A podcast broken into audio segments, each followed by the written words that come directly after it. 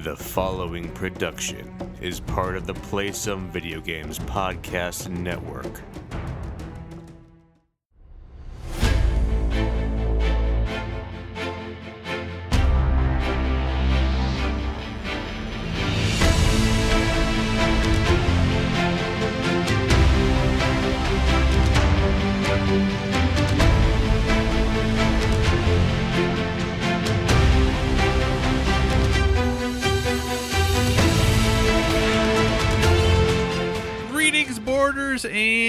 Welcome to Board with Video Games, the gaming podcast that strives for the right balance of coverage for games you play on your table and on your television.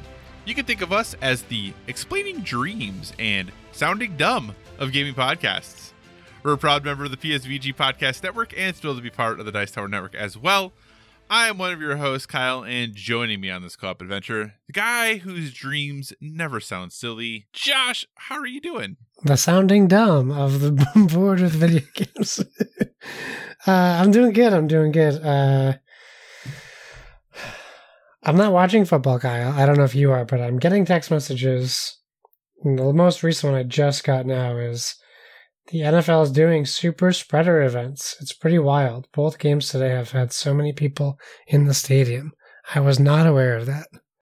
I don't have a way to watch football because I don't have. Well, I guess I could try to get an antenna and see if I could, but like I don't have a streaming service right now. Like like I totally have cut off of Yeah. Sling and all of those things. Like I don't have any of those, so we just have you know Netflix and that kind of stuff. Uh, so I don't really have a way to watch football, but also I don't know the last time I really watched an NFL game. So yeah, I don't know that, what I can say about it. Uh, I know that uh, your quarterback won. Yeah, you know, it's funny. I- I'm not bitter about Tom Brady leaving. I just Uh-huh. don't think that this is. I just, I gave football a, a pass. It's not a, a, it's not a football year. Nothing like half of the players were sick or opted out or got sick and came back or like for, I just kind of gave it a pass. I'm just pulling up really quick um, highlight on YouTube from a Josh Allen pass and and uh, I mean there's a lot of people in the stadium. it's not packed, but there's a lot of people there, and I can't imagine that there's a, a tough mask wearing policy when everyone's probably drinking beers.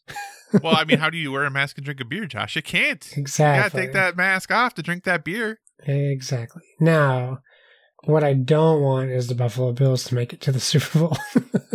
I would love to see Tom Brady win another Super Bowl, uh, even if it's not with us. Uh, I do not want to see the Bills even have a chance to win the Super Bowl, so the Chiefs better pull it together.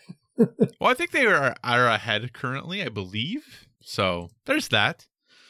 But yeah, I didn't. I But- watched two football games this year. They were both Patriots games, uh, and I, you know, had to watch Cam Newton be not Tom Brady for two games. it's going to be a tough year next or this year when if football comes back for real. Uh, yeah, we I've had this conversation with others in my uh, office via Zoom about how college football, kind of all of this stuff this year, like every everything should have basically an asterisk, right? Because it's not. Yeah. I mean, yes, the people played for real and they did their stuff for real, but it wasn't necessarily all teams at their best being able to perform like they could in typical conditions. And maybe there's something to be said for uh, being successful in these situations. Like maybe that is its own separate special thing. So we, we shouldn't be giving things asterisks. But another part of me is the fact that you know, Iowa State was actually a decent football team this year in college football, and that like never happens. So there, it just has to be an asterisk year because you know, right. Iowa State won a bowl game and uh, like a legitimate like top five bowl game, and that doesn't happen. So uh, there, there's a lot of reasons for asterisks in sports this year, uh, slash you know end of last year into this year. But speaking of sports, Josh, Hmm. you know I'm a big MMA fan, which I know you're not necessarily a big MMA fan. But I have to say, pretty pleased about good guy Dustin Poirier knocking out uh, Conor McGregor yesterday. I was pretty stoked about that fact. Uh, and I th- find it very humorous, too, that, you know, before the event happened, Dana White, who's the president of the UFC, was making all of these. Uh, there, he was having a lot of work and, and making a lot of comments about people who are illegally streaming their events, and they, they wanted to make an example out of some people. and you know they're charging seventy bucks for pay per views now. The UFC is, Wow. and you have to be a subscriber to ESPN Plus to even be able to buy the pay per view. so you have to pay five bucks a month to be part of ESPN Plus to give you the access to order the pay per view Wow. in the United States at least. And then last night's pay per view, people couldn't access it Oh no. because the system there were so many people trying to order it that this literally the system went down. So you have MMA journalists being like, "Yeah, you know, when you are going to tell people not to pirate your thing, you should probably have a system in place that ensures people who pay for it can actually watch it." Right. So, and they did get it sorted out, and it was all fine by the end. But I just thought that was humorous. I'm not a huge fan of Dana White in general, so uh, you know, and not that I'm advocating for pirating seventy dollar pay per views of things, but you know, when I I, I think that when only 15% of revenues go to fighters in the UFC that maybe if I pay, Wow. you know, yeah, right whereas every other major sports is 50-50 split. Uh, in the UFC, uh, it's somewhere between 15 and 20% goes to the fighters, and 80 to 85% stays with the UFC, which is why Dana White is absolutely rich, and most fighters have to still work other jobs. Because you know that's the way it is, right? Like when you're in the NFL, no, like, why don't they go play? Why don't of go fight somewhere else? you have to, you know, work a part time job while you're still practicing and stuff, because that's the way that should be. But uh, anyway, it's probably a different topic for a different day. But anyway, really happened for Dustin Poirier. Also because he's like another thing about challenging you about being a UFC fan is the more you get to know some of these fighters, sometimes you're like, ooh, goodness, maybe I, it's really hard to be a fan of you. But Dustin Poirier is one of the legitimate good guys in the sport. He has a uh, foundation that does amazing work. He's very um, focused on his family, like just a great, wholesome, good dude that like no one in the business has anything bad to say about. All he just seems like a genuinely nice person Nice. uh, which is great. Nice to see him get a big win. He's been on the cusp for a long time, uh, and I've been a fan of his for a long time. So it's nice to see him be get that big win last night. That was great. But Josh, we also had what was supposed to be our largest snowstorm of the season, oh, and we got like a half inch. good. Yeah, I know. I went to go shovel, and I was like, I actually like went out and got gas for my snowblower because I was like, ooh, it's getting pretty low, and my little gas can is out. So I'm like, well, before it starts snowing here, I'm gonna go get gas. And there was like a whole bunch of other people doing the same thing I was because we were supposed to get all the snow. So then I wake up this morning. I'm like, all right, I'm gonna have to go get out, go out there this morning and clear off the snow. And I was like, have enough snow blow. I guess I'll grab the shovel. Just kind of pushing stuff snow around my driveway, just trying to clear things off. So when the sun came out, it would melt it better. But uh, yeah, so you know, still really no snow here, Josh. I don't understand what's happening. I mean, I could explain it to you, but I want to wait until we get out of February before I do. And granted, we have some like we, I mean, we have a few inches just because we've gotten like an inch or two four or five times at this point, but we've never had a big dump yet this year. So, which is okay by me, that is for sure. But I hear you. We're counting our blessings here too. Because you guys haven't had a big storm yet, We either, had you? one big storm, and that was it. So Then everything else. did it, did everything tiny. melt from that, or do you still have the snow from? Oh, that? it melted like three days later. Yeah, it was like 50 degrees three days later. Yeah, early season storms, just the way it goes. So cool. Hey, anything else we want to talk about before we get started with the show? No, I mean, people are probably like wondering when the board and video games start. Oh, probably. Hey, we should probably get to those, hey? Eh? So thanks so much for joining us this week, everyone. As always, if you have any feedback, questions, or suggested topics, check out at Board with VG on Twitter, or check out all of the awesome stuff over on the Instagram, also Board with VG. We're a proud part of Play Some Video Games, and PSVG is on Patreon. We are thrilled with the support you've given us there thus far, and if you'd like to monetarily support what we do, you can find us there at patreon.com slash PSVG. But the most important thing is just that you listen and maybe share our show with someone who you think would enjoy it. We're also a member of the Dice Tower Podcast Network, so if you enjoy our conversations about board games and would like to dive deeper into that world, we encourage you to check out the Dice Tower Podcast as well as all of the other members of the network. No matter what type of board games you enjoy, there's a podcast on the network that's right for you. Josh, what is your first topic this week? Well, my first topic is just something I don't even really want to cover, but because we talk about video games, we should do it. Right? That's our job. Low it's paying job. We got that. unpaid job. That's right. Um, So earlier in the week, or last week for you folks listening, uh, actually, no, it was Saturday. It wasn't even earlier in the week. It was a couple days ago.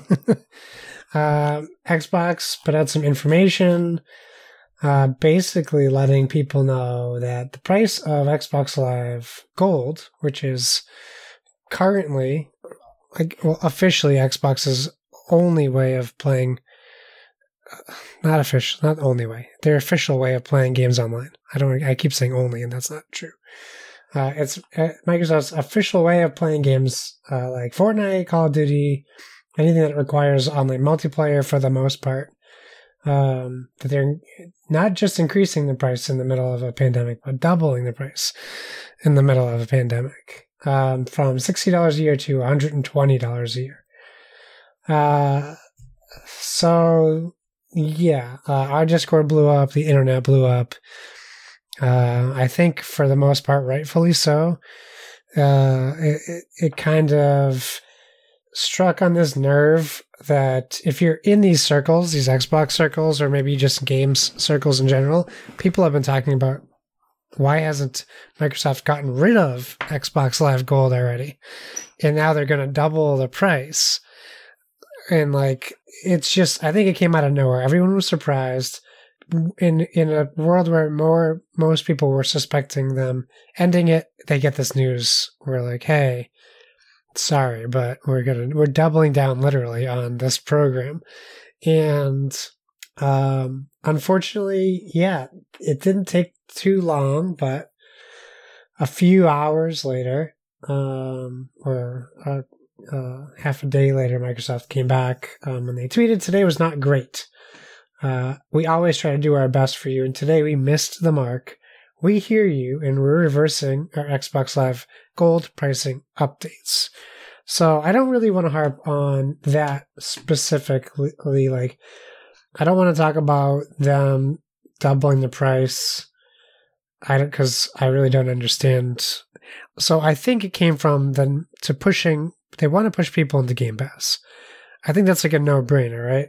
but there was no messaging around that. And they didn't even advertise Game Pass in that. They weren't like, hey, maybe now's the time to look at Game Pass, or don't forget, Game Pass has all these great options for this price for a year. That wasn't even like just kind of put, it was just kind of saying, like, hey, here's our update on what we're doing. And if you're already a subscriber, you're fine until your subscription expires, which, it, you know, and then when it renews, I think they said it would renew at your current price. So as long as you didn't miss any payments or had to cancel for some reason, you would be able to keep it at that price.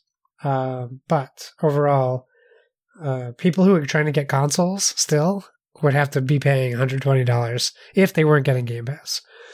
Um, and and I thought about people I work with. There's uh, I think about it. There's like eight people that I work with that have eight Xboxes, and I'm the only one with Game Pass because they just don't have any interest in it. Now, and I know there's an argument for saying just get Game Pass, everyone should have Game Pass, but then that's also $60 more a year than the doubled price of gold. And if people are literally only using it for Fortnite or Call of Duty, like get it for get Game Pass isn't a good answer for those people. I don't think. Um, so before I ask you my big question, what what are your thoughts on on the price hike, the reversal, uh, and things of that nature? I honestly don't. I feel like I was about the only person who didn't have an opinion on this, and maybe that's I don't know. Maybe I'm just a pushover, but I expect prices for things to go up from time to time. Yeah, and I, I feel like games with, I, I, I mean, Xbox Live Gold, I don't feel like has gone up in a really long time. It's been a long time, yeah. And obviously, doubling it's a lot, right? That that's not the typical uh, increase you see. You know, something maybe goes up. You know, we're used to Netflix going up a buck or two a month. We're not used to it doubling. and granted, you know, that doesn't mean it's it, you'd have to. It's the same cost, obviously, as that, but this does seem, and there was some conversation about is this really a move to just try to quote unquote force people or really encourage people to go to Game Pass? And if that's what they wanted to do, why not just eliminate gold and say, hey, we're converting you all to Game Pass month from like whatever you've paid up through is going to be the same, and that you're going to get a, you know, we're increasing the price of gold to 10 bucks a month or whatever and but you're all but it's just going to basically be that you're like all just moving to game pass like Yeah. that's it. Like it's all just becoming one thing 10 bucks a month. And i think right now with because with xbox live just for the console version it is 10 bucks a month right for game pass and then 15 is ultimate is that right 15 is ultimate, yeah. So it's 180. You're right. It's 180 for ultimate and then 120 for regular. regular and that and the 120 though does the 120 include go, uh, xbox live gold yeah, not? I think, uh, let me look it up. I think gold is included in um, Game Pass. any version, any type of Game Pass you have. So that you're probably it's an interesting thing that as people who are super in the in like in quote unquote the know and regularly thinking about this, but like I just pay for it uh, or like buy my months when they're on sale and all that stuff and plug it in. So I never really think about what's included with it, yeah. if that makes sense. You know, because I'm like, you know, like PSN I'm paid for through like 2024 or something like that. So I just never think about it. What's what's all in it? I don't know. So Game Pass doesn't Pass. include gold. The regular Game Pass. Regular Game bucks a month. Pass, 10 bucks a month. It doesn't include gold. Okay, so it's only if you get Ultimate that includes gold. Yeah, Ultimate includes gold and EA Okay. Play. Yeah, so that very clear. Oh, so regular Game Pass doesn't include. EA, EA Play Play is either? not listed under regular Game Pass. Interesting. Okay, and not that that makes it a bad deal by any means. So then, okay, my I take back all my previous statements. that would not be a good idea to to increase it to that because it really would, I think, compress the people who are, are on Ultimate versus those who are just on regular Game Pass, and Ultimate wouldn't feel like such a good deal then because then basically you'd be paying five bucks a month for EA Play, which is actually less than that Right. per month. So that's really not a great idea. Um, but you know, I I think the double was probably the doubling price was probably a bit. Um, if they hadn't gone up that much, I don't think as many people would have cared. You know, if they had added a little bit to the price of gold, I, I, think that it would probably would have gone over fine because they could have been like, hey, we haven't raised the price of the service in a gazillion years Yeah. um you know so here, here's the price i i do think that it was interesting that they coincided this with also revealing what has probably been their best month of uh games with gold in quite some Yeah. time i feel like Yeah. And they're like oh yeah by the way we're doubling the price Five of it here's our best our best month of games with gold we've had in like three years not really but um But it got completely buried for sure. No one was talking yeah it did that. get absolutely buried by that so yeah i I Can you imagine I a go back and world where a kid asked for an Xbox for Christmas, right? I, I know this this is a totally probably never happened situation, but it could. A mom buys her son an Xbox Series S, right? Because it was cheaper. right He just wants he gets Game Pass, but then he wants to play a game online and he can't. So then he finds out, "Hey mom, I need Xbox Live Gold," and she goes, "Okay." So then she signs up up for Gold. So they're paying one twenty a year for Game Pass and then 120 a year for gold on top of it. Right. So they're paying more basically for a year of actually being able to use the console Yeah. than they paid for the console itself.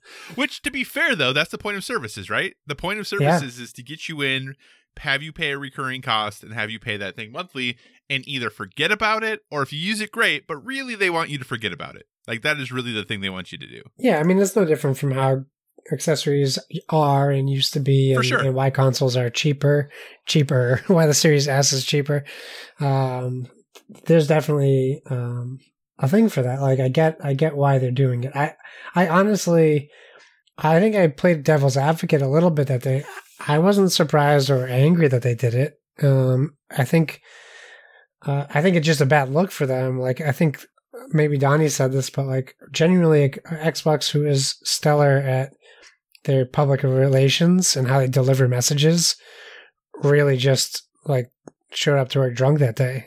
they didn't realize what they were doing because they could have they could have delivered that message better, I think, and maybe it would have been like met with less hostility. But they did address the fact that they will be working on getting um, what PlayStation and Nintendo basically and PC already have, which is allowing you to play certain games free to play without their service, uh, which is something that they've you know they've had to fix for a long time, and and hopefully this the bad the good comes out of the bad in this situation, and and they fix that, and then you know if they come back out in a month with a with a better message and a better plan to get people on the Game Pass, I think they could still raise gold.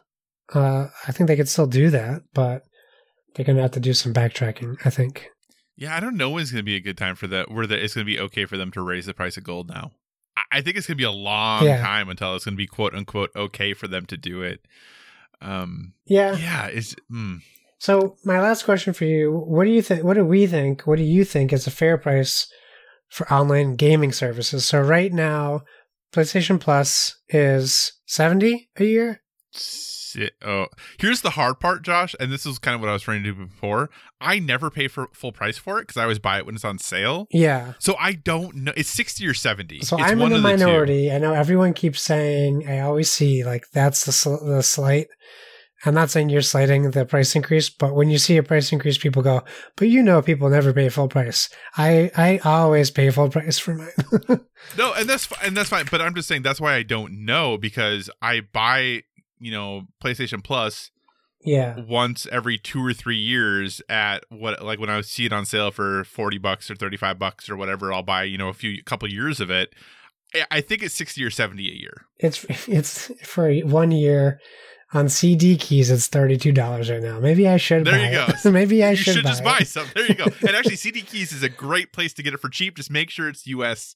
because sometimes they all their stuff at CD Keys is Yeah. like region. So it's sixty. Specific, it's so. sixty dollars uh, through Sony. Is it really thirty two dollars right now? Yeah. You, Josh, there you go, man. Let me check the region. Uh, PS USA. Buy now. PayPal. There you go. There you go. Because uh, CD Keys is often where I buy it from, and I will buy like two or three years at a time. So Well, now if Donnie's listening, he can literally hear me eating my words.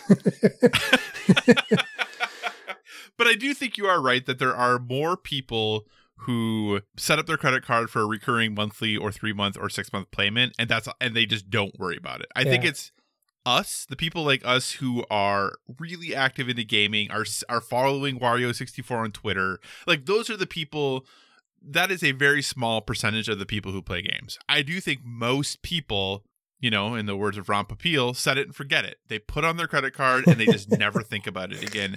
And then one month, like I think genuinely think most people wouldn't have even known that the price of gold was going up until they saw a different charge on their credit card. And they're like, wait a second, yeah. I thought this was a $30 or whatever, you know, and now it's this. And that's when they would have found out.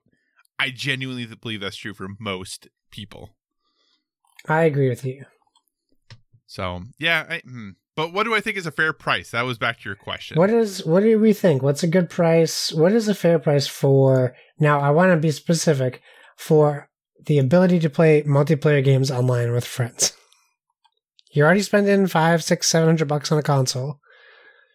Now, I think we have to take into account that we that we should say they'll still offer free games.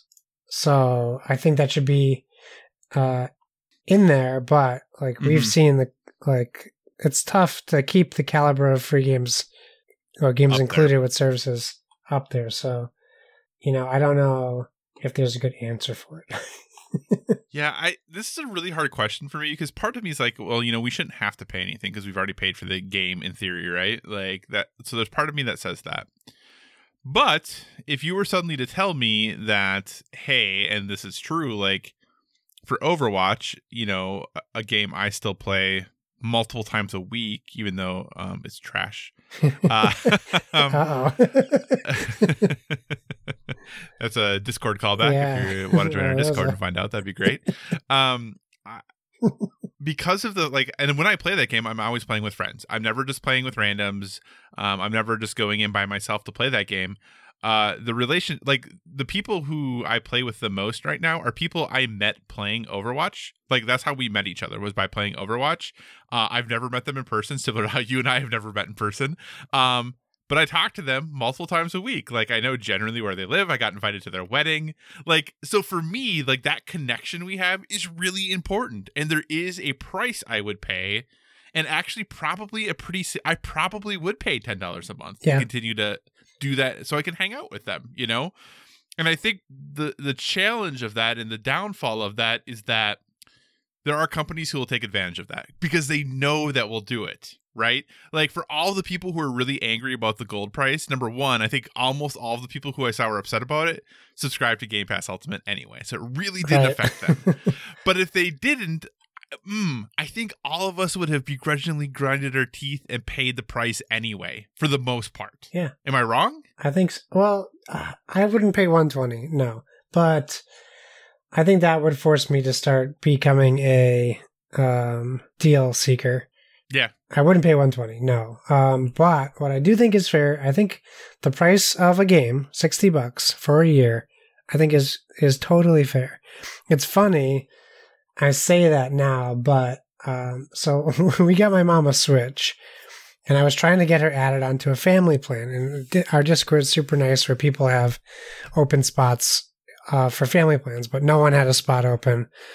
Um, so I just got her her own plan, and then I was like, I was like, hey, I have extra room on my family plan, um, because you know I'm already on this one. And then, you know, Danny was like, well, hey, leave ours so I can have someone join ours. And I was like, okay. So I joined my mom's, but I found out that it's not a family plan. You can link family accounts. So I'm paying what it is, 12 bucks a year for hers. But then when I saw how much it was to add me so I could use hers, I was like, I'm not paying that. so now I don't have a Switch Online account, but my mom does. Oh, that's funny. Because I didn't deem it like worth it. I was like, I don't even know what it was. It might have been like 25 bucks a year. And I was like, I'm not paying that. I used to get it for free. I think the family plan is 20 or 25. Yeah. Yeah. A year. So for the greater good, I I I I, I gave up my family account that I didn't even need to give up because I was on someone else's family account. So now I don't have access to online gaming on Switch. Oh, the the webs we live. Well, and it is interesting because I always wonder too about, you know, I have Game Pass Ultimate. I can't tell you the last time I played an online game on Xbox. I keep trying to get you to play Xbox games with me, but I know. I and I, mm, I, mm, mhm. yeah, I should. I actually, so bad. My Xbox has not been hooked up since I got my PS5. since you yeah you unplugged it to try to play Extra Life games with me, and I don't think you've plugged it in after that. Yeah, I have not plugged it in since then. Yeah, so That's okay. You don't have to play the Xbox. no, I want to though. That's the thing. I just have to. I think it works out better for you because I've been buying more games on PlayStation because I know that there's a chance that we'll get to play Well, the it- same game. And when I heard you bought Immortals, I was like, ah, I already bought it on Xbox. Well, no, and the only reason I know you did, and the only reason I bought Immortals was because I was talking about like Family Video is going out of business. So like my Family Video, I got it for like nine dollars or something. Yeah, like that's a it good cost price. me like nothing, and I was like, well, PS5 version, because that's the thing, right? Like for better or for worse, like I don't have a Series X or S, so I'm still playing on my you know old piece of crap Xbox One because that thing is so bad. Um, but you know, it's just that hard decision of like, could I play this on a next gen console or could I play it on a last gen console? So yeah, no, and I respect that. I would do the same thing if I was just if I was in that situation. I would be playing uh, probably all my games on my PlayStation. So, but like I said, I uh, I, I did not. Uh, I wouldn't have bought in Immortals other than I got it for nine dollars. So, Hmm. because like, and it was also it's also physical. Like I I tried to not buy physical games, um, because then wait that because then you don't have access to them. So that is the only reason I picked it up. I hear you. Well, that's a Sad very roundabout way for us to answer that question. it's okay. It's okay. It's good. It's good. But I think where we land, we're we're we're both okay. f- Certainly paying what their prices already are. yes. Definitely. Um, and you, I think you definitely have seen more value than I, because I am more reluctant to play with people I don't know. Um, unless it's like with like when we played with your friend when you played Call of Duty, and he was cool and I liked him and I would play with him again. But that's like my my extent. Like I'm not playing twelve player online multiplayer games too much, so. The most people I'm meeting is maybe one extra person for like Yeah. gameplay. Yeah. So well, hey, I mean, you could play that really cool new uh, Resident Evil Eight multiplayer game, right? the resistance thing? No, Reverse. Oh, reverse. Our Ah, reverse? yeah. That's Our gonna be that looked like that looked like Uncharted multiplayer, which was just for me a horrible experience. No, that didn't even look like Uncharted multiplayer because Uncharted multiplayer at least was okay. that looked like why did anyone ask for that game? It looked real bad. I will agree. it looked real bad.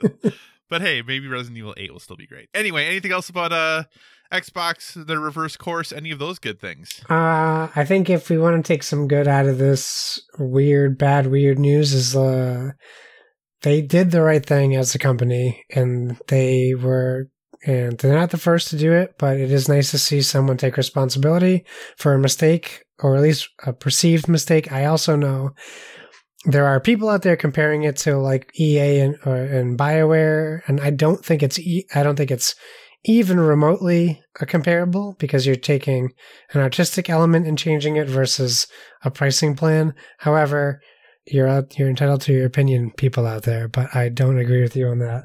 Uh, it's nice to see them put a positive um, spin on it and apologize. Like that's the the big boy thing to do from the big boy company. You know, that's me talking to my son too much. You can be a big boy. big boys poop on the body. Spoilers for one of my topics. All right. So my first topic this week uh, is the news that came out on Friday, because you know all good news comes out on Fridays.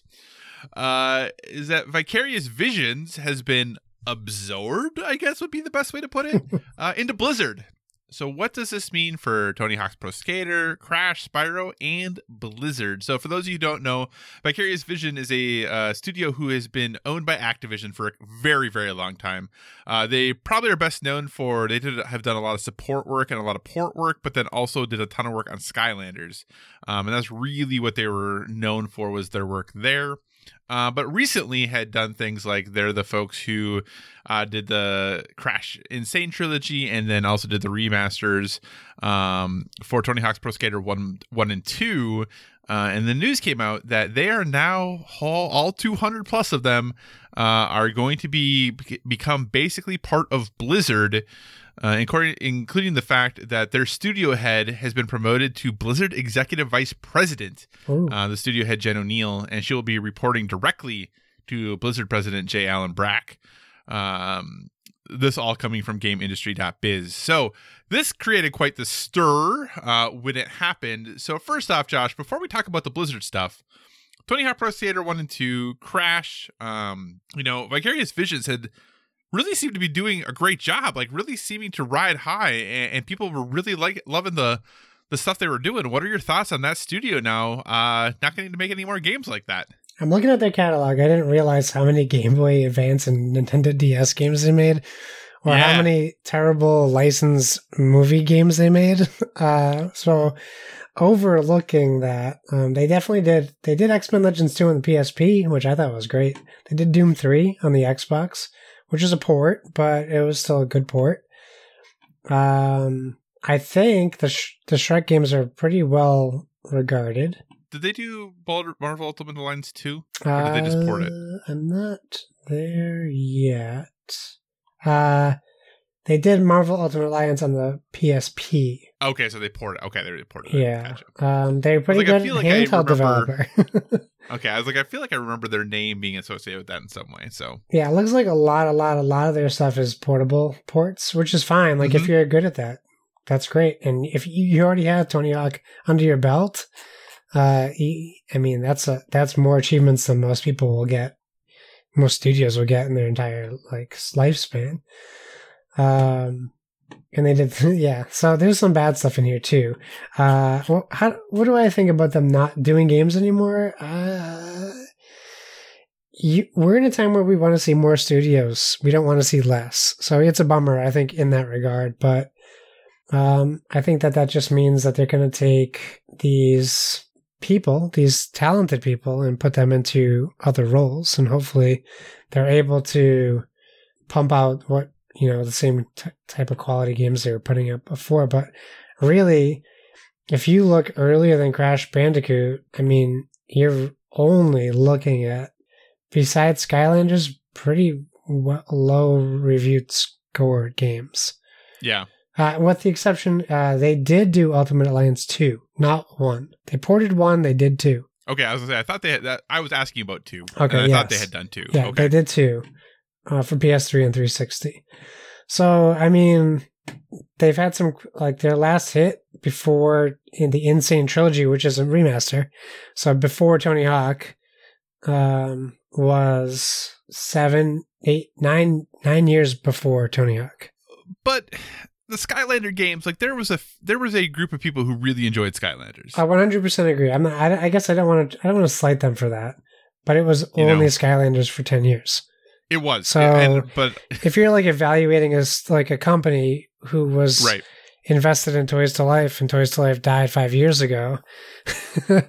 like, where do you like? Actually, six years ago because I was working at Toys R Us when Toys to Life died. Um, it's I don't know. I mean, I can see, I can see that. I don't know. I I don't know what I'm trying to say. I see why they were acquired and and maybe that I don't know. I can't imagine they were making a lot of money. So maybe they just needed support financially. Well, I mean, they've been in Activision Studio since 2005, so they've been with Activision for a long time. Oh, sorry, time. you're right. been- It's Ac- yeah, they've been an internal student at Activision for a very, very long time. But it was that they were just doing the work on Skylanders and things like that Mhm. for Activision. Mm. So, uh, I, I, I think the biggest, like you said, losing studios now is a bummer because having more studios means we get more cool, creative things. Hopefully, the biggest uh revelation i guess for me about all of this is is how much trouble blizzard must be having right now and maybe this is me reading into things and there's been some other articles that have come out i think jason schreier has something over on Bloomberg about how yeah blizzard's in a rough spot right now that they they are really struggling with development. Uh the team that made world of warcraft 3 reforged um has been disbanded. That was team one that was doing a lot of their uh, development on retro games and, and st- they were doing stuff on StarCraft 2 um, and then also the team that was going to be you know working on a rumored Diablo 2 remake. Um, apparently Vicarious Visions is now the team that has been working on bringing Diablo 2 back um, and you know I think of I talked a little bit about earlier I'm a big Overwatch fan like Overwatch 2 was announced at you know BlizzCon 2019 Yeah. 2020 happened, nothing. 2021, they have said we're going to get news in February 2021 when the new BlizzCon happens. But all kind of insiders and things are saying that that game is nowhere near ready yet. So what have they been doing? Like, what have they been working on? You know, because you know, as someone who loves Overwatch, I could tell you that the amount of content we have gotten in the last year has not been much. And I know obviously COVID ha- is happening and that is making everything more difficult. Yeah. But it, you know, insiders are saying that Overwatch 2 is probably a 2022 game at this point. Which Where is Yeah. Diablo 4? or the mobile you know, game. like yeah, the mobile game. Like obviously they just had the World of Warcraft expansion come out, they had Shadowlands come out. But it just seems like Blizzard has just kind of, you know, this studio that everyone loved. Everyone loved. And now they have the stuff with Hong Kong and then they have you know the mobile game and Diablo's nowhere to be found and a new Overwatch is nowhere to be found. Like what's what's going on with Blizzard, Josh? Is this a company we should still have confidence in? Yeah, I mean, I think we should have confidence in them because they've been making a lot of moves to hire people that will be able to help them. It seems like, right? Like bringing all these, like, um, I think Ybarra has just been tweeting constantly about the progress that, that Blizzard's been making ever since he started. And that was a lot more information of publicly that you were getting before that. Um, so I don't know, you know, I don't know about Vicarious Visions because I'm reading more about it, and they didn't even do Skylanders. They just did ports. It was uh, Toys for Bob who did Skylanders. Oh yes, yes, yes. so okay. all the two the, of them together. all the yeah. Stuff they did wasn't even by them. It was just ports of the games. So I'm not trying to Well, slam Vicarious Visions. I'm just reading about just reading about it. And Maybe Blizzard needs help porting all these things from PC to console. hey, I mean, getting so getting um Diablo on phones. They did a lot of mobile games. yeah. Um, uh, I mean, Blizzard definitely supports mobile. Hearthstone's big on mobile. Um, I think there's rumors of Diablo 2 remaster coming out. Hey, Vicarious Visions, bread and butter. well, and that's supposedly who is working on it now is them, perfect. and has been for a bit of time. Yeah. So sorry. So I yeah, I, I don't I think I'm disappointed in Blizzard, but I don't think I'm worried about uh, if if they hadn't made any acquisitions or hirings in the past five years or two even, and and we hadn't heard like I think one of the biggest problems is there hasn't really been any like sure Mike Ybarra is tweeting about stuff, but we haven't heard anything. They haven't come out and give us a teaser, an update, a, a CD Projekt Red Yellow card update, like nothing. Like they're just, I don't know. Are they staying quiet and hoping people forget that they promised these three huge games two years ago, three years ago now? Right. What do you expect to hear at BlizzCon then in February? I th- I I don't know what I expect to hear. I think what we have to hear is release dates, but they can't mess around. They can't give us cyberpunk release dates. They have to say, and you know, I really think that there's room for transparency between studios and consumers. If Mhm. they just come out and say, "Hey, you know, we goofed. We showed you Overwatch 2 too early.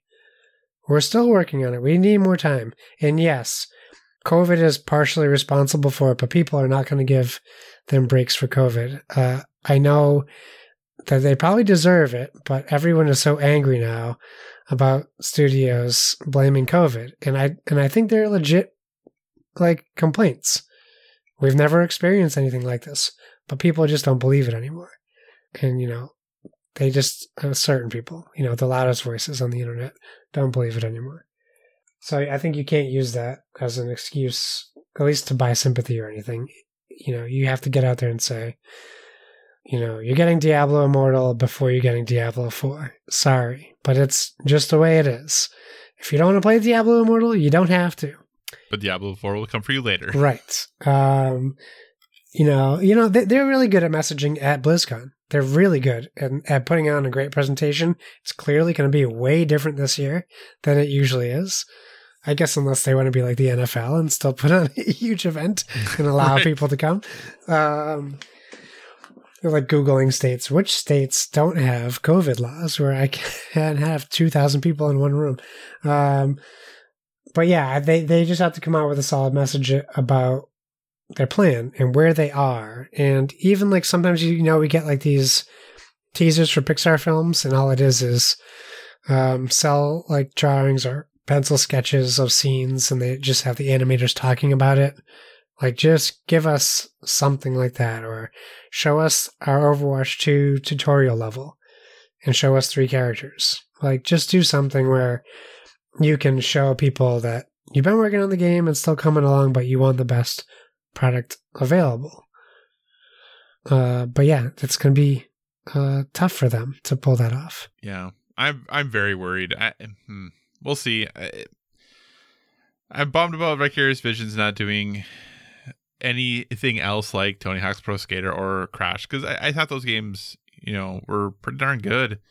And it's nice to take some of those old games and, and brush them up a little bit, clean them off, you know, Yeah. give them all the new fancies. And to have a whole studio who is doing that now no longer be doing that is a bit of a bummer. But hopefully, this is what Blizzard needs and will help ensure that these, their future games are, are really good uh, or, or better than they were going to be. Um, but I do think, like I said, that it, it, it indicates that things at Blizzard, I believe, are, are probably not going super, super well. Maybe Vicarious Visions will re uh, and will bring back Warcraft Adventures. no, maybe, maybe that could be a thing. we're still waiting for that game. Yeah. I don't. I'm, man, I wonder how many people Blizzard employs and how many. And I know they had the layoffs last year, at the beginning of last year, like a year ago. Yeah, Um, but I wonder how many people Blizzard employs and how many like new people this is. Uh, I. because part of me is like I'm wondering how many people my office would have to hire to have the same percentage impact of of what this is, and I'm guessing it's probably less than one, but I could be wrong. I don't have an up. The last updated number is December 2019. Oh, okay, It was 9,200 employees. ninety two hundred. Uh huh. Well, yeah, so 200 people honestly is kind of a drop in a bucket. Well, yeah. yes. I mean, 92 to 9400. I mean, obviously that's still a growth, but that's not, you know, going from even a th- you know, a 1000 to 1200 or anything like that. So, whew, 9200 people or about there. Yeah, they had 9,000 employees in 2020. Hey, if, Yeah, look, if I just add extra things to my Google search, it comes up with the answer I'm looking for. Excellent. All right. Anything else you want to talk about regarding Vicarious Visions, Blizzard, Activision, any of that good stuff? I have fond memories of their logo. That's all I got. Yeah, Gotcha. well, and who knows? You know, maybe Tencent's going to buy Activision anyway, so we'll have to wait and see. oh boy. oh boy. a majority stake. They're gonna go for a hostile takeover. Hey, Yeah. someone just someone just bought ninety percent of our shares last night. what, what happened? What's going on? Yeah, no, the big rumors is it's going to be Take Two that they do that too, but we'll see. We'll have to wait and see. I think it's going to be some probably like, um, oh shoot, uh, Bluehole. Yeah, Bluehole, huh? isn't it Bluehole? The folks who make um, PUBG because there's PUBG Corp. Isn't it Bluehole that Maybe. owns them? I don't know. I think I was just so. thinking about because my they next have a whole topic bunch when of you like said it. mobile games. They have a whole bunch of mobile games and stuff too. So I think just from a Tencent perspective, Yeah. that seems to make more sense to me because it's supposedly to be a South Korean or U.S. company, and they're South Korean. Hmm. So I think it's Bluehole. I'm going to feel bad if it's not. anyway, what's your next topic, Josh? Well, Kyle, Pegasus Spiel, who publish um, a lot of good games. One of the games I, uh, Crown of Emara, which I was really excited to finally get. They uh, have revealed they are releasing a specific, a very specific board game into the U.S. hobby channel. This is via ICV2 Pegasus Spiel reveals Poo Poo Pets. A family dice game by Sophia Wagner is coming in quarter one.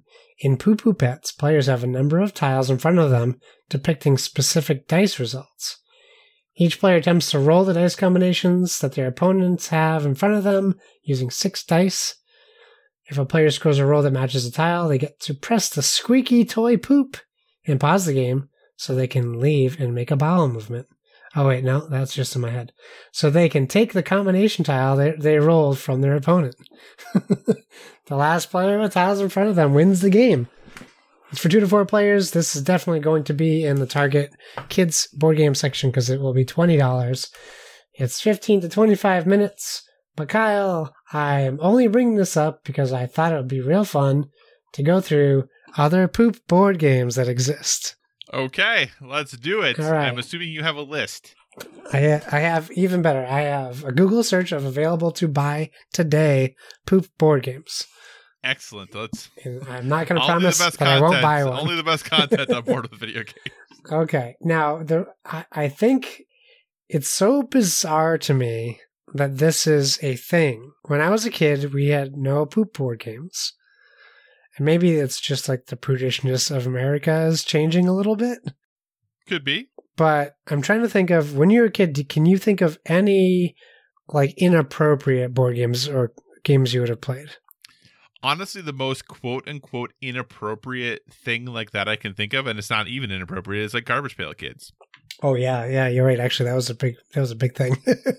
That that like that's like the closest thing I can I can put together for that. I'm gonna tell you my worry about these poop games as a father. I would love to know it because I have a thought in my mind, but I want to hear what you have It's to say. It's teaching kids to play with poop. That's what I was say. Because you know, some kid's gonna be see poop on the ground and be like, "Squeeze it." Yeah, it like, is that's totally gonna happen, right? my literal nightmare. We've only had one poop nightmare in this house, and I think I told it on the podcast. Uh, and then I, we haven't had a repeat. and I'm certainly not inclu- introducing my son to Flushin' Frenzy, uh, which comes with a plunger and a poop that you're supposed to catch in your hand as it shoots out of the toilet. the goal of the game is to catch a flying poop out of a toilet with your hands, your bare hands. Not only is this like a COVID nightmare, uh, that's from Mattel. They have a couple different versions, uh, okay. but they're all the same title. We have Hasbro has "Don't Step in It," uh, where you play Well, where you play you bla- where you play blindfolded. Oh, okay. So it's not teaching you to not step in it. We have a game uh, called Shoot the Poop, uh, which comes with a toilet with eyes and a smiley mouth. And you're shooting poop into the toilet. well, that's good, right? Teaching kids to poop in the toilet, Uh-huh. right? Sure. Well, As long no, as they it's, don't think they have it's to poop flinging first it and pick it up and then Yeah, throw it's it. throwing it in. We have Doggy Do the game. Now, I should be, I want to be clear. I am not reading how these games are played. I'm just going if if it shows it on the box art, I'll tell you. So I don't know how you play Doggy Doo, but I have a feeling that I know. we have National Parks Junior poop tracks. So at least that's educational, I guess. We Yeah. have Don't Step in It Llama Poop Edition. So it's little balls instead of big human poops. we have Pooh, the card game. We have Who Pooped, a matching memory game. Cardinal Poop, the potato game. I wonder how that's worded. Cardinal Poop, the potato game. Cardinal Poop, the potato game. Cardinal Poop, the potato game. I don't know. I like that one the best. Okay, Cardinal Poop the Potato game. Uh, Chronicle Poop Bingo. That sounds fun. Poop the game. Dino Dump game. That's okay. Too Many Poops card game. Poopy Head game.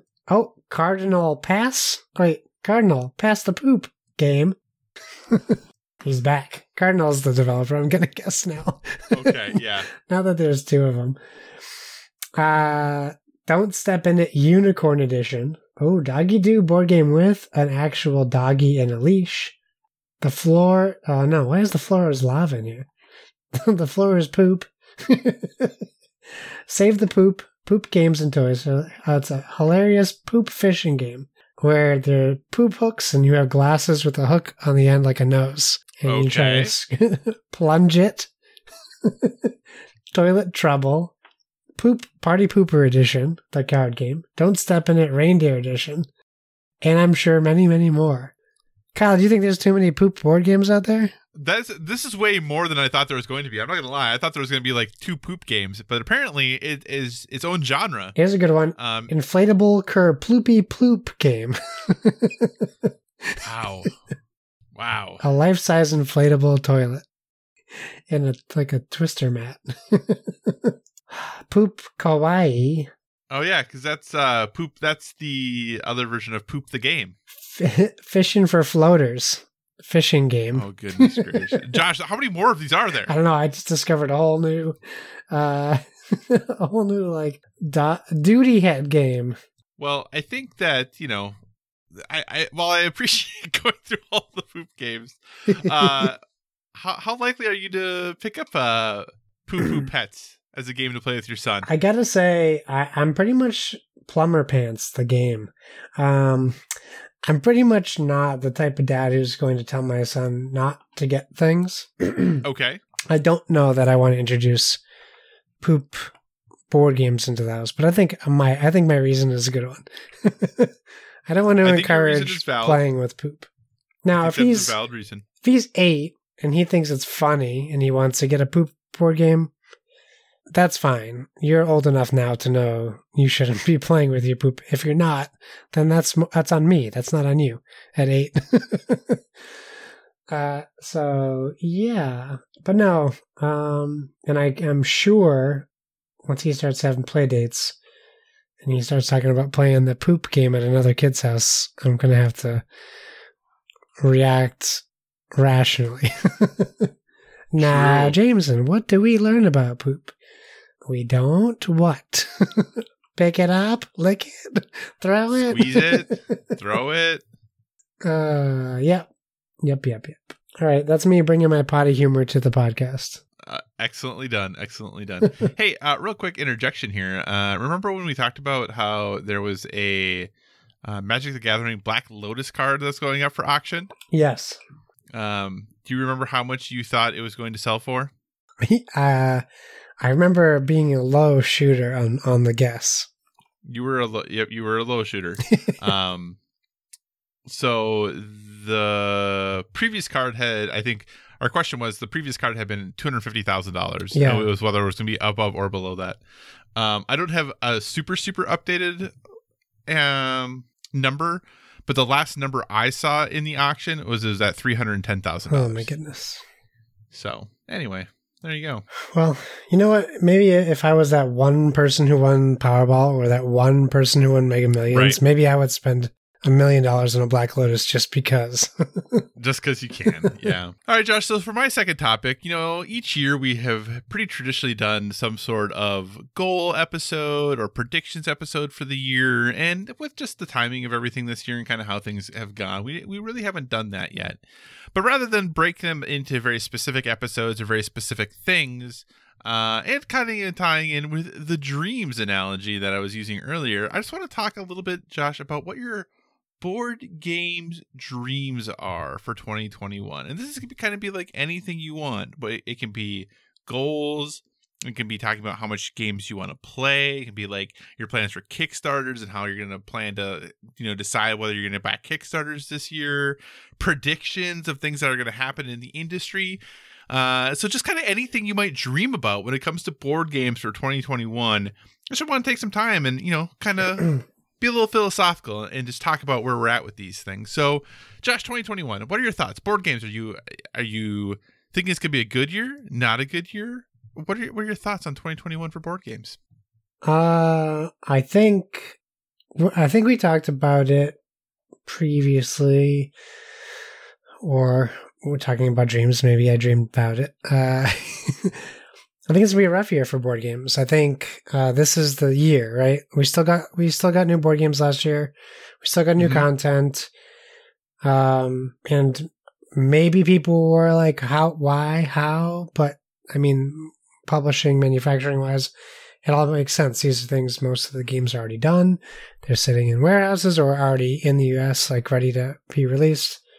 So, 2021 is going to be the year where you're like, oh yeah, companies were shut down for months. People had to work from home, and then people had to learn how to work from home, and in the board game industry. so I think we're going to see a lot of Kickstarters because they know that they don't have to fulfill this year. They probably won't. I mean, some some that go now will fulfill by the end of the year, but that's not typical. Um, I think so. I'm backing I decided to back um, Castles, mm-hmm. and I think that's expected in December. Um, I have to check, but I don't expect them to hit that date because I think that that date is with the assumption that things are going to get back to normal. Right. And I yeah, it is December. and I don't. they're saying. Yeah, and and I while I appreciate like the confidence, I don't think that we're going to see that, unfortunately. Um, but that's okay. I'm okay with that. And I think that board games were kind of lucky when we're comparing to video games because generally, I think if you're a board game enthusiast or hobbyist or however you want to define yourself, you probably have tons of games you haven't played.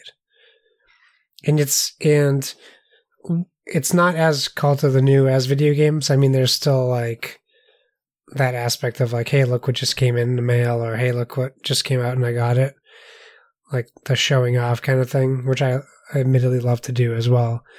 So no shade uh, on those people, but I think that this is going to be slow for every everything.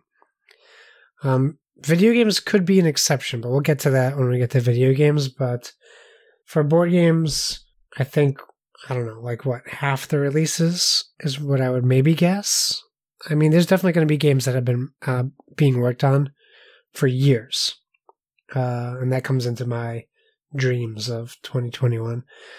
Um, but as far as like what do, what do I think uh, as far as like how much is going to come out or like what's going to release, I think it's going to be a pretty slow release year for board games.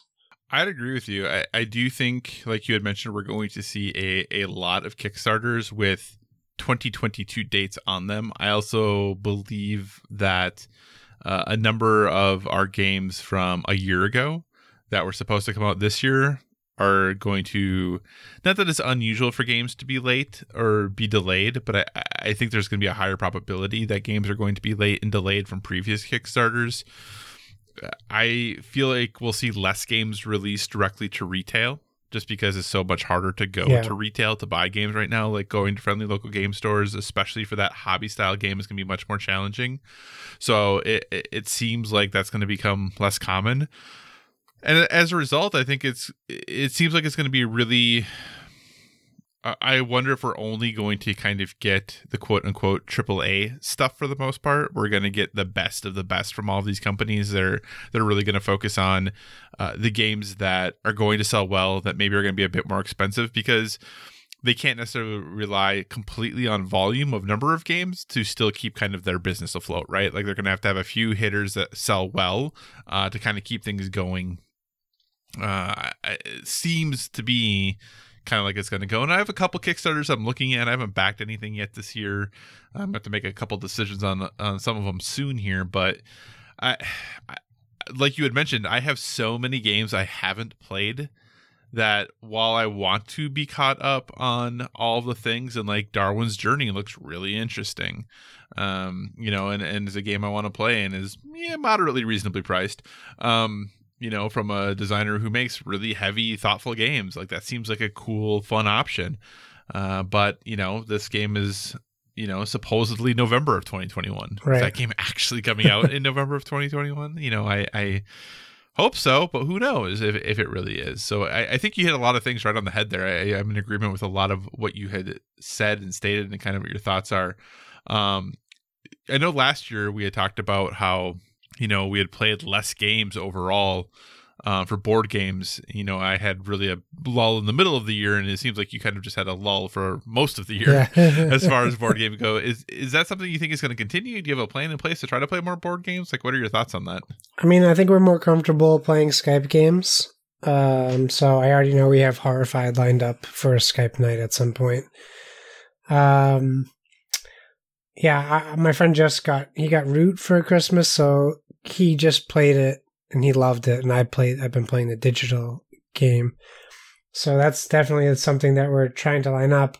I I think it's gonna be it's gonna be weird because if if everyone gets vaccinated and this thing goes away by their projected timeline, which I think is like the fall, um, or even summer, if people are comfortable, I think what's going to happen is it's going to be like play as many board games as we can as quickly as we can in case we never get to do it again. Yeah. So yeah. it could become a lot of board games, right? Or it could just stay like me and my wife trying to squeeze board games in.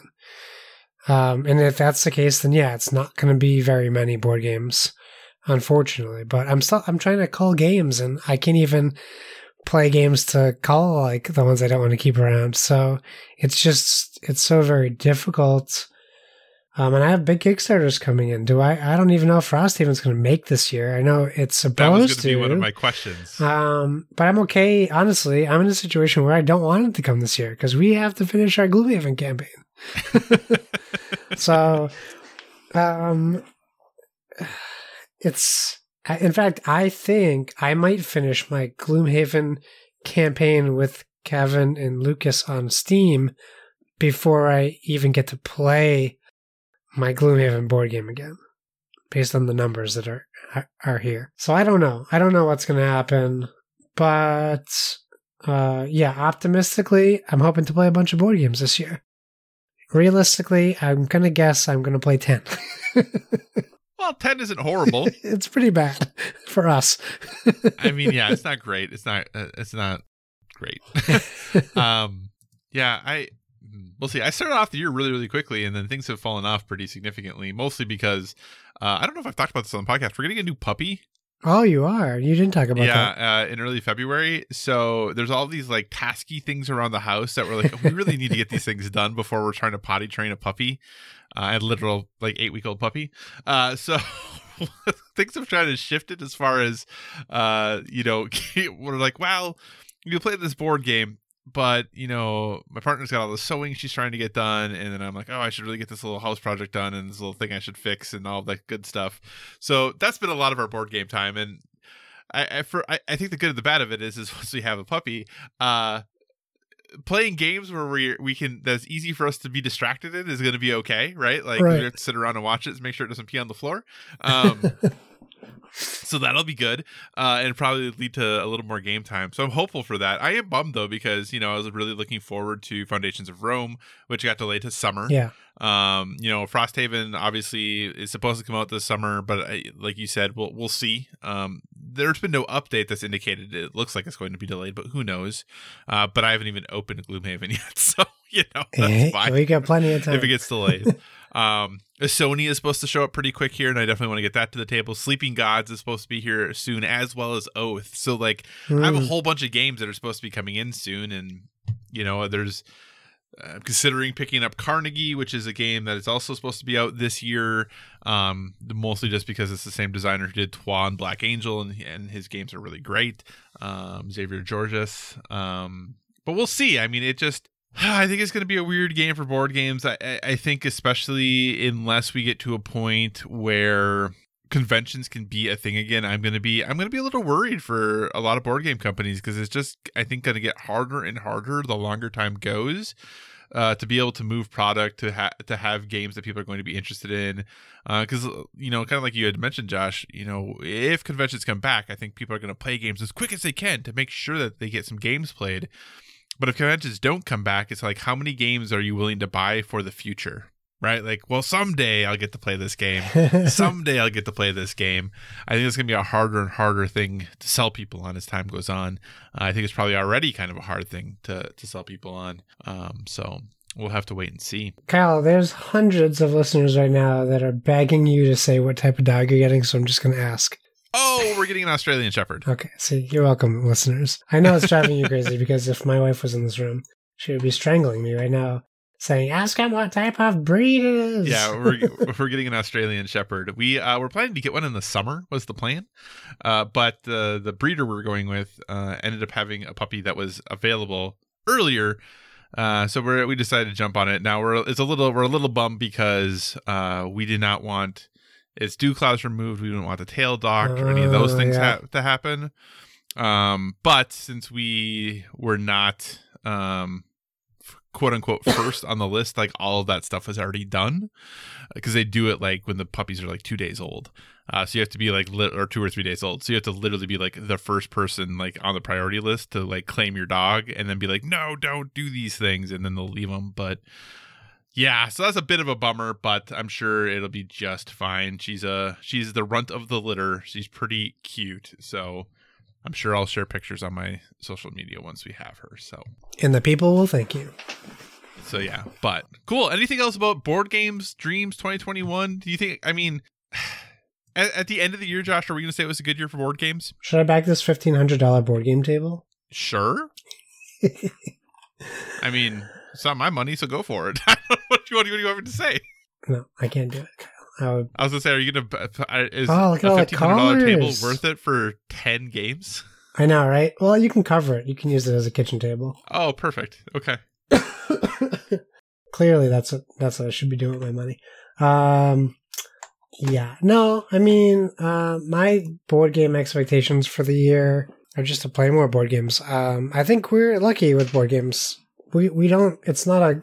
It's not a business where you have to be cult of the new all the time. And most people have games they haven't played, or they have games they haven't played with more than two people, or they have games they've only played with four players. Like there's a lot of different variations, and um, I'm not worried in that aspect, right? I, I just want to play games, uh, and that's my issue, right? Like my issue isn't not enough games get released, but I also understand for these companies to exist, they need to put out games and sell them. So I want them to exist as well. Right. So, you know, uh, I'll be happy with what we get.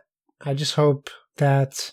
Uh, oh, I really, I'm gonna make my board game dream of 2021. It, it's gonna be. I'm gonna make it a reality. I'm gonna get Emerson back on this show, and I really. You're gonna ask him about Metal I Gear need to know what's happening with Metal Gear Solid. And you know what? If it's not coming out, I know he has copies of the game. I'll, I'm just going to go to his house and play games with him. so I can say I played it. or the next time he's here for a convention, I'm going to tell him, bring it so we can play it. I'll give you $500 for an unreleased prototype copy of Metal Gear Solid, the board game. no, I want Emerson back on. I want to talk to him about what's next for him because he's doing Foundations of Rome, but that's designed. Yep. That's that's in manufacturing now. I mean, there's probably like like tou- fi- like final touches and stuff he has to do. But I I have to assume he's working on a new game. And if it's not Metal Gear, I want to know what it is. Because Century is wrapped up, so we know we're not getting any more Century games, at least in, in the plan of in the grand scheme of things. Um, so I want to get in touch. I, I mean, I'm probably just going to email him and check in and see how he's doing, anyways. But I'd love to get him back on the show and chat with him and see uh, how he's doing and where he is. So that's my board game dream. that sounds weird saying that. Uh, I'd like to Well- get more industry people on the show for us this year. hmm Um, and we're already we're going to start off February ish, the start of February ish with a with an industry guest, uh, which is Yeah, exciting. middle of February. Middle of end February, second week of February. Yeah. Uh, so we'll announce that soon. Um, and uh, yeah, I want to uh, uh, work on on that for us too. So if we can't play him, we might as well talk to him and see what's going on. Um, I'm really interested in talking to our guest about what their job has been like during COVID, as our guest's job is primarily uh, um, customer facing. So I'm curious how that has been for them. So there's your clue to our guests. You won't you won't guess. You won't guess. Uh, but yeah, what about you? Any any other thingies? well, Are you looking at Metal Gear? Because I see you furiously searching. I am looking it up. Yeah. So it looks like it has been delayed to summer of 2021 Okay, as of August. as of So in August. August of 20 So- in August of 2020. yeah. Uh, they delayed it to summer 2021. Okay. And said that those who pre-ordered would be invited to a um tabletopia version Oh, okay. in march so the virtual edition of the game in tabletop simulator and tabletopia will come in march 2021 uh but they've also raised the price of pre-orders Uh, the the final retail price of the game so if you've already pre-ordered they're not going to raise it but the final retail price of the game is now $125 Oh, okay. So that's twenty five bucks more. Yeah. So there you go yeah cool. So, Josh, this game was announced in 2018, right? Was that 2018 this game was announced? I feel like almost the entire time. I think it was 2018, and then it was in 2018 it was announced for 2019 release. In 2019 they delayed it to 2020, and then in 2020 they delayed it to 2021. yes. I mean, there's a lot of story to tell in a Metal Gear game. And here's the thing: I can't imagine. as we just talked about, Josh, we have a ton of games to play. Yeah. Yeah, yeah, yeah, yeah, yeah. I'm not disappointed. I'm not. I wanted it to get done. That's my biggest worry. My biggest worry is it won't come out. Not that it won't, that it's going to be delayed. My biggest worry is that it won't come out. I can wait. I don't have anyone to play the Metal Gear game with right now, so I can wait. And it's going to be hard to find. I don't know that I can introduce the Metal Gear board game to my core gaming group because two other Yeah, people will true. know what the game is. oh, I guess I could just not tell them it's based on a video game. You could. That's the smarter move. Here, hold this 120 page game manual while I open the box. uh, we're not playing this tonight. So in January of this year, Oh, there and this is all on the board game geek uh basically someone had asked um on the metal gear solid board game forum yo is there going to be an update uh and emerson said that he has is encouraging idw to give an update because he thinks it would be helpful um but it is up to them to do it. Oh, so but no he but he did like give some feedback on some things. And so it sounds like it's still like definitely in development and, and things are going. Someone asked about um will accounts still be charged in march 2021 and release of summer 21 uh and idw said we're, we'll be giving plenty of notice before cards are charged and if there are, are any alterations to the current schedule. But did not say whether or not the schedule is changing so they said it's still the current schedule so i guess that's a good thing so it looks like maybe it's on track for this time there's like people's credit cards have expired since they pre ordered the game. Oh yeah, that's always the worst when that happens. Like when you back a Kickstarter and they're like, "Oh yeah, we're gonna do this thing," you're like, "Shoot," Are you pre-ordering it. Yeah, that's al- that's always a bummer. Cool. No, I think that'd be a great thing, and I, I do agree that having some more uh, folks from the uh, hobby on, I would like to also take a look at trying to find maybe some more un- that not super unique, but like people who have maybe different roles, kind of like you were just talking about, like maybe yes. people who do graphic design, people who do like that kind of stuff. I think it might be fun to to kind of get some of them folks on too. So For sure.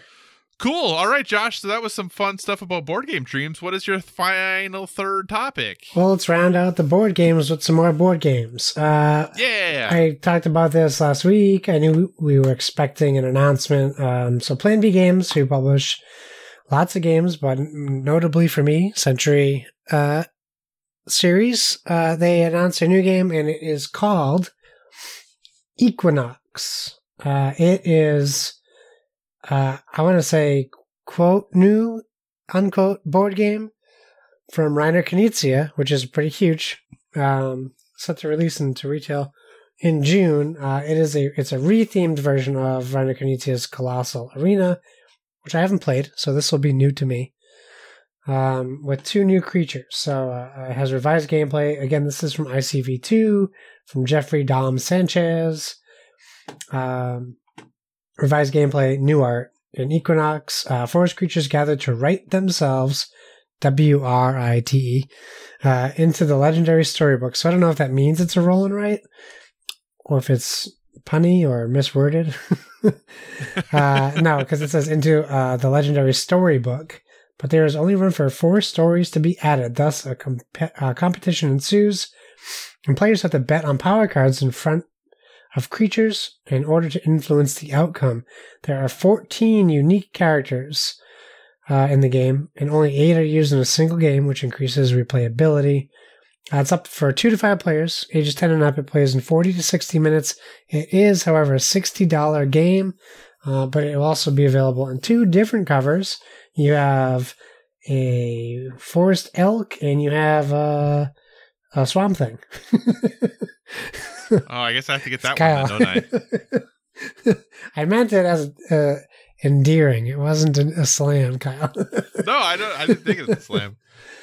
Uh, sorry, for people who don't know, in our Discord, uh, PlayStation Experience podcast decided to to uh, cast each member into a DC character as the PS VG podcast did it for Marvel characters in the past. Which I'm already forgetting who they made me Marvel, but I don't think I liked it. Um, Ant Man I don't remember. I don't even remember. was it Ant Man? was. I don't remember. Um, but I put in. I said, please don't make me Robin, and I vote Kyle for Swamp Thing because Kyle loves all things animals and a protector of the planet, and that is Swamp Thing. I got John Constantine, so I'm pretty happy with who, I got. like That's, that's that is a pretty good who I would have picked if I could pick. Uh, yeah, so back on track. Uh, very cool art. The box is very uh, Century esque, especially on the sides. It's almost identical um, as far as design goes. uh, so I mean, if if you know if it ain't broke, don't fix it. I suppose there's even gems. I think on the cover of the uh, deer one, where those are like pink and blue flowers. Um, but it looks really cool. Uh, I saw some pictures of the inside of the game. It looks uh, like it's in my my wife's wheelhouse. If that makes sense, the game she likes. Uh, the art is really cool looking. The cards are big, it seems, so it, it looks to be accessible as well. I think Plan B Games is very good at doing that. So uh, I know that Knizia doesn't necessarily translate to easy to learn and play, but this one might be an exception. So yeah, Plan B Games unveils Equinox. Are you at all interested in this one, Kyle? I am interested in. It it looks really cool. I think that despite my role as Swamp Thing and the fact that I do love the color green, I think I like the elk box better. Do you have a preference between the two of them? I think the elk one is more visually appealing. Like it catches your eye. There's more going on. Yeah. I agree. Uh, so yeah, I thinking about I I've never played Colossal Arena, but I do know that as a Knizia game goes, it A is well loved, uh, but B also is on the easier side of his games. Mm. Like I don't think it's a, a super heavy game, uh, so I think this will still be a game that kind of fits in with the weight of what Plan B games are. I think it's probably a little heavier um, than like there are other games, but I don't think we're going to be, you know, um, having any mind melting going on as a result of playing this. But I think it looks really cool. I, I like the other games that they've done. I like the production quality of their games. Uh, so this is definitely something I'm going to keep my eye on. I, Sixty bucks isn't too bad of a price. Um, realistically, when it comes to board games, you know, I pay more for that for AAA PlayStation games now, so I guess I shouldn't complain. Uh, but yeah, I, I, I am definitely intrigued. It's a kind of on the short list. Uh, but yeah, definitely something I am interested in. Yeah, man, I really I think I like the elk better, man. That purple box really pops. Yep, I elk agree. looks cool. Ugh. Sorry, green swamp thing guy, but I wonder if we get to pick when we pre-order. Do we get to pick which one we want, or do we just random get one randomly? That is a good question. I hope we get to pick. But realistically, in the end, even if it's not the cover I want, I would still. It's not like I'm going to be that upset In the because end, it's just gonna it's just gonna sit in my bookshelf anyway when it's not being played. So it's not like everyone's going to be looking at it. yep, it doesn't even matter. Anything else about uh, Plan B? Plan B's new game you want to chat about? No, Okay, well, finally on to my last topic. finally, sorry. finally. No, I didn't mean it that way. Well, I just too meant as far as wrapping things up. Oh man, I'm sorry, Josh. I'm sorry. We'll hug it out later. yeah, well now rub it in. So we talked about board game dreams for 2021. So let's take a little bit of time to talk about some video game dreams for 2021. Obviously, kind of like before, this can be a lot of different things. But Josh, uh, the one story about video gaming in 2021 right now seems to be delays. Right, games are getting delayed. We've been told to expect game delays. We uh, we we've really been, you know, the, the insiders are saying this is the games that have been delayed right now are definitely not going to be the last. So when you think of 2021, when you think of video games, what are your what are your dreams related to that? I just want to play more games. It doesn't necessarily have to be new game. Well, yeah, it doesn't necessarily have to be new releases. I just want to play more games. I literally discovered for me Torchlight 3 today. I I had no idea I would love this series. So I've already missed three games. Um, but that's the beauty of Game Pass, right? So maybe I should say my goal is to play more Game Pass games because I mean, I started playing Torchlight 3. I was like, hey, people were talking about it. I downloaded it. And then I, I was like, I'm just how I play every Game Pass game. I'm going to give it 10 minutes. if it doesn't hook me, I'm done. Uh, and it's great so far. It's it's incredible. It's basically Diablo, but with a new story and pets, like more cutesy pets. So I have an owl, uh, helping me fight zombies and spiders. It's really cool, and it has a really cool, uh, um, leveling system and skills and stuff. I don't want to talk about that game forever, um, because that's not what it's about. But it's about playing more games, right? Uh, taking more risks. I would add, like I bought Hitman Three, a game I would never have gotten because I just kind of. I played Hitman on the PC, the first Hitman. That's the last time I played a Hitman game. That's like 20 years ago. That's a long time ago. Yeah. And I liked it. It was third person, very close, like over the shoulder third person at that point. Um, it was fun for the time, but Max Payne was also out at the same time, and that was more fun because it wasn't stealth, it wasn't sneaky. But I think I've matured as a gamer, uh, where I like enjoy. Although the mission I just did was very, it- it got real sloppy real quick, and I kind of wanted to load it, but I just kept going through, and I got through, but I was like, I'm not proud of what I did. uh, so playing more games like that, um, taking more risks on games, which Game Pass will also help with. Um, I'm going to try not to put too much weight into any game release because I think that was a big problem for everyone in 2020. Like, everyone's already depressed and frustrated and stressed. And now, uh, I'm not going to say that people shouldn't have been looking forward to Cyberpunk because maybe that was like what people were looking forward to all year. I know this year's bad, but I can't wait for Cyberpunk. You know, I feel bad for for people like that, so I'm going to try not to get myself in that situation. I don't want to put any weight. I just I, mean, I just joined a fantasy game league, and I'm gonna I'm not going to put any weight into waiting on games. but uh, the irony. but I, I think that what I would like to do is just kind of uh, I don't want to necessarily pre-order specific things because I just think that leads to disappointment, right? So like, hey, we're expecting Outriders. We're all excited about it. I'm still going to be excited about it because what I want to do is not let a delay ruin that excitement. Because the game could still be good if it gets delayed again. It could be bad, but if it was bad and it released on time, it would still be a bad game. And I still would have been excited to play it. So I'm to just try to like temper my expectations with games and play a game when it comes out. Unless it's like we coordinate, because that's like we do that with a lot of our games now. And we're like, I know for sure I'm getting this game, so I'm just pre ordering it, period. I get that, but I think for the most part, the games I'm excited about, I'm expecting them to be delayed. And I just kind of want to keep that expectation, so I'm not disappointed.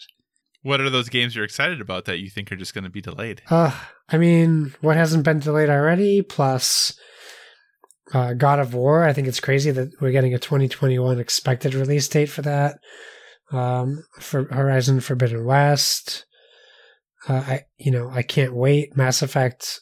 Um, I, I like Mass Effect. I really wish it could just come out now because I could play all three games before a new You game came out. If that, ooh, man, coming out in January would have been so good for that. So that's a game. You know, there's a lot of games that I'm looking forward to, but I think I'm just kind of trying to put those like whatever Supergiant does next. Like, I mean, add it to the list. Like, I don't even care what it is. Uh, but we, you know, I, I don't know. I still have all this stuff. I I unlocked even more stuff in Hades. I thought I was like almost done, and I just found like I got pets. I'm like, what is a pet? What is this? So like, I got a whole new thing to do in this game. Um. So yeah. So yeah, I'm gonna just try to be positive and not be disappointed. Uh, I know that's a tall order, but I'm gonna try it. No, I think that's good. Uh, And honestly, my video game uh, philosophy this year is actually gonna be pretty similar to yours. I'm just gonna kind of take things as they come, and and not try to get too, not try to like put these pillars of like, hey, I'm gonna be doing this at this time and this at this time and this at this time, which is traditionally you kind of. You know, I would take time off from work and I would do these Yeah. things when these games would come out that I was really, really excited about. Uh, and you know, that's not saying I won't necessarily still do that potentially, but I'm not going to do it months ahead of time anymore. Maybe a couple weeks ahead of time when it's like, okay, it really seems like this is actually coming out on this day. Because Josh, I mean, the medium hasn't been delayed yet; it's still for the 28th, so probably happening at this point. Um, so I think that's going to be a lot of, of what I'm going to try to do is just kind of take things as they come. Uh, I, like you, I don't think you know I'm really excited for the next God of War. I really don't think it's coming out this year. Uh, so I'm trying not to get too excited about that. I do think Horizon will still make it. I do, but I think, you know, I was kind of someone who thought that might be an early game this year, but I, I do think because of COVID, there's a high likelihood um, that that's why that game is going to be a fall game Yeah. at this point. Um, so uh, because of that, I don't even really think they need God of War this year with everything else they got going on. But you know, I'm excited about Ratchet and Clank, and I, I think that will at some point come out. Uh, I had made the comment in our Discord a few days ago of like that's all I really want is a is a Ratchet and Clank release date. Um, but you know, kind of like you just said, I, I got to stop worrying about that. It'll come out when it's done and when it's ready, and there's plenty of things to play. And I and I have been doing a better job of really just fully kind of going into a game and just kind of letting itself wrap its arms around me and be like, "Oh, Kyle, you like playing us, don't you?" And I'm like, "Yeah, I do. This is great." um, because like Immortals Phoenix Rising, you know, I, I'm I think getting to the point in that game where I think I'm close-ish to the end. Um, so I have to make some decisions about what I'm going to do there. But we talked about before the show that you know February is going to be Hitman month for me. I'm going to go through the Hitman games because I've never played any of Hitman one, two, or three. Uh, but now we have all of those as options for us to play. So I'm going to go give those a a whirl. Uh, so yeah, I, I think I'm just gonna kind of go, not worry about the newest, latest, best thing, because for video games it was something we were able to do much easier. We were really able to keep up um, with what all the really new hot games are. I'm just gonna play what I want to, uh, and really not worry so much. Now, will I play Ratchet and Clank Day One? Yes, I'm going to play Ratchet and Clank Day One. Am I going to Yeah. play Returnal Day One? Yes, I'm going to play Returnal Day One.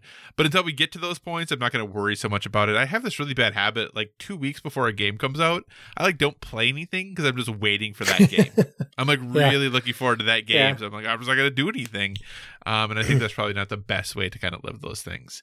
Um, you had mentioned obviously we you know God of War probably getting delayed. You know, you had mentioned potentially for Horizon as well. Do you think Halo is going to come out this year? oh boy, the million dollar question.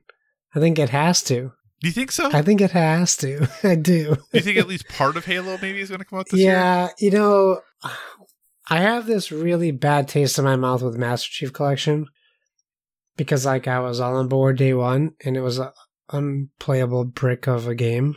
Like, almost put Cyberpunk to shame. Because they had to basically say, "Hey, wait, we'll do better. Give us two more, three, four more years, and we'll get it out to you." in in waves um, to the point where I wanted to play Halo 4 with Donnie um, on PC during Extra Life, and I couldn't because it wasn't even out on PC yet. But it is now, it is right? now. It came out like the next day. There we go. um, so there's definitely issues, right, with Halo and the way they rolled out Master Chief Collection. So I don't want that for Halo Infinite. So I guess ultimately I would say if that's the alternative, delay it.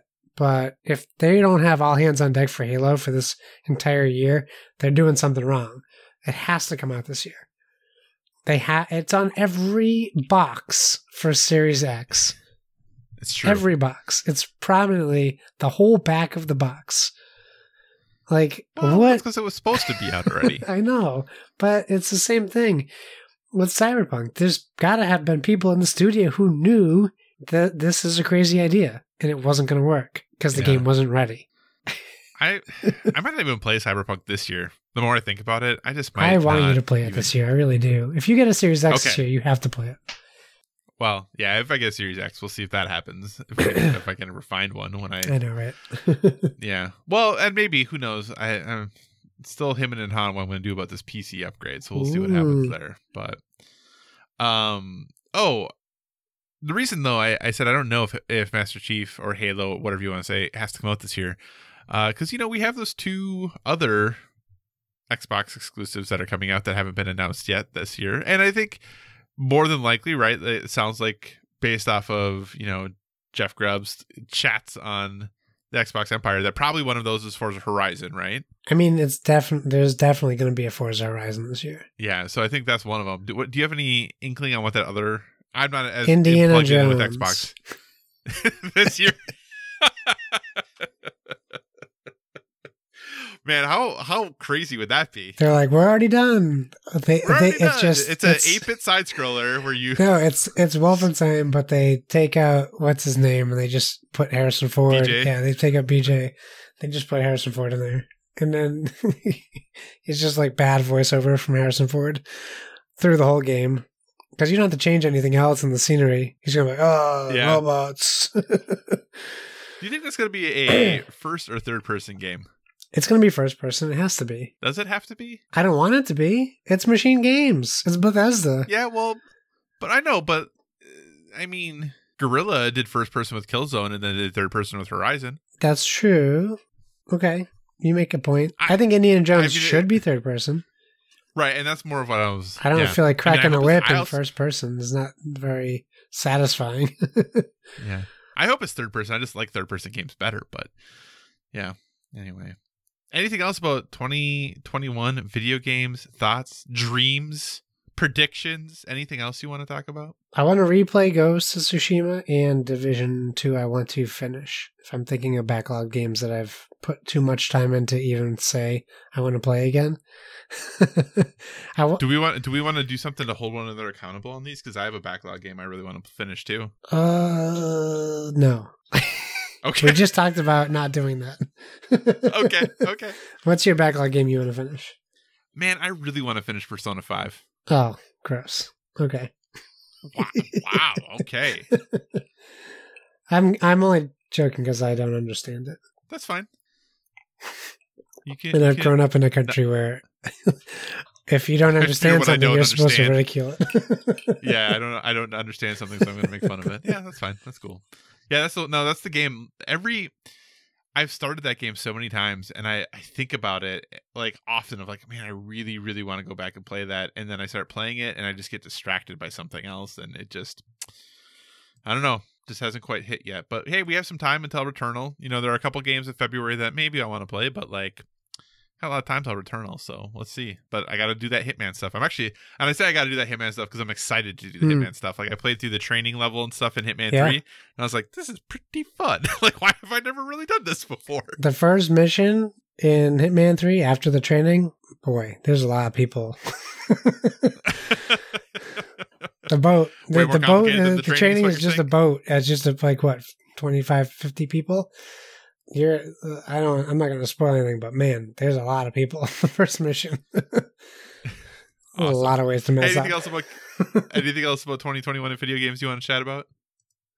No, if you're listening, just try to be more positive in video games because God knows the industry needs more positive consumers. It does. It does. And that's and that's the you know that delicate balance between you have the right to be critical when you're a consumer if you feel like you've been cheated or wronged in some way, but uh these you know there's also real people making these games who are making the best decisions they can and the, and, and working as hard as they can to bring us a, a game and a hobby we love so let's try to be positive when when it's the right time to be positive which is most of the time realistically like 98% of the time we probably should be being positive about way things are going Yes. so, like the cyberpunk thing, yeah, that is probably a time not to be positive. The Xbox Live price hike, if you weren't happy about that, probably not a time to be positive, I guess. but and when I say don't not be positive, I don't mean me be mean, but you know. All right, Josh, it is that time where we give our predictions for what is going to be announced on Monday prior to this episode releasing on Tuesday. What is your prediction this week? Okay, I guess I can't predict that the medium will be delayed because it will only be four days from Monday before it comes out. uh, right. I think, I guess, what am I going to say? We get a PlayStation Direct. What do they call it? so we get a state of play announcement for next week. Maybe it's like, it's either announced next week for the first week of February, on Monday, I mean, or it's announced Monday for Thursday. Is my guess. Okay. To steal Okay. some medium thunder. that could be. That could be. Um, I am going to say that mine is also going to be PlayStation related, but oh man, I'm trying to decide which one I want to go with because there's a lot of options, a lot of things I could say. I think what I'm going to say is that we are going to on Monday get a announcement for a state of play. However, this state of play is going to be very specific Mm, and it's going to be all about one game. yes. And that one game is going to be Destruction All Stars. no. Because that's supposed to because it's supposed to come out to P- in PS Plus in February. So we were going to get the lowdown on Destruction All Stars. Yep, that's what I'm Not saying. what's Ratchet and Clank I mean, that's what I want it to be on, Josh. But I'm saying Destruction All or Stars. Knack That game's supposed to 3. be coming out. oh, dude. I would take Knack Yeah. I really like Knack too. Oh, Knack. 1 was uh, not great. I mean, it was fine. It wasn't as bad as people said it was. Okay. Knack 2 was actually pretty good. All right. I really like Knack 2. You're you're hurting your credibility. What are you talking about? I also like like Ryse of Son of Rome or whatever that one Ryse game was. And So, Jazz you know, Punk. what am I going to do? Oh, Jazzpunk, man. That's the thing, too. Cool. All right. Well, with that, we're going to move on to our well rounded life recommendations. Obviously, we're a gaming podcast, but we want to leave you with that one other thing we're currently into that's helping us live that well rounded life. Josh, what is your recommendation this week? Well, my good friend, my recommendation is a movie called Bloody Hell, and in fact, they missed a good opportunity to make it spelled H E L instead of H E L L because it takes place in Finland. Uh, but it is a streaming rental, so I, I rented it on Google Play. I believe it's available everywhere. I think I rented it for five bucks. Um, it is a, I mean, it's probably genreized as horror.